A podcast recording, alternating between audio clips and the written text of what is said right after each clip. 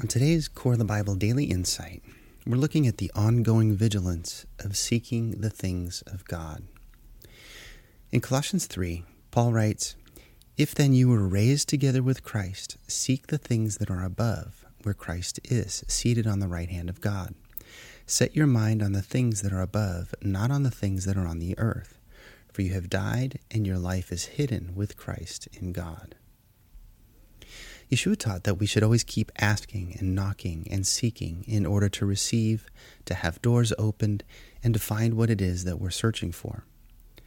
Paul carries this theme of searching forward into a mindset that should continually guide us in our ongoing new life in Messiah. To Paul, placing one's faith in the Messiah was a matter of life and death, death to self and traditions of men, and new life as a new self that seeks after the things of God.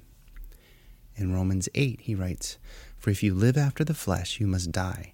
But if by the Spirit you put to death the deeds of the body, you will live." In Colossians 3, he writes, "Therefore put to death whatever is worldly in you, your sexual sin, perversion, passion, lust, and greed, which is the same thing as worshiping wealth." This putting to death of our worldly passions and desires was considered to be an ongoing practice, one to where the believer becomes the dichotomous living sacrifice, that which is constantly being offered up, yet continually alive as well. And this is captured in Romans 12, where he writes, "Therefore I urge you, brothers, by the mercies of God, to present your bodies a living sacrifice, holy and acceptable to God, which is your spiritual service. Don't be conformed to this world, but be transformed by the renewing of your mind, so that you may prove what is the good, well-pleasing, and perfect will of God."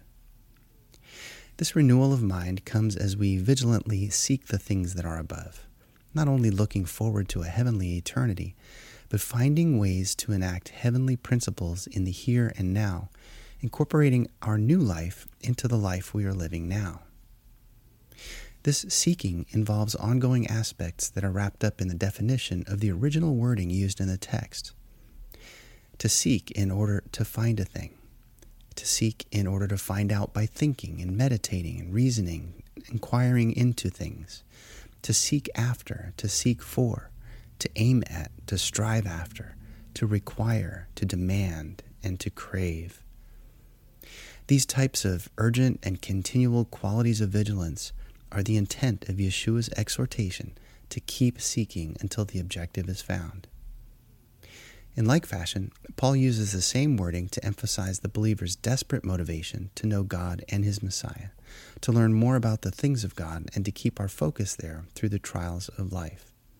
In this way, we end up putting to death our selfish desires, and we rise to the new life of our new self, created to be like him. In Colossians 3, he writes, "Put on your new nature and be renewed as you learn to know your Creator and become like Him." Well, I hope today's insight was helpful for you. As always, please visit coreofthebible.org for hundreds of other Bible articles, podcast episodes, and videos. Thanks for listening today. Take care.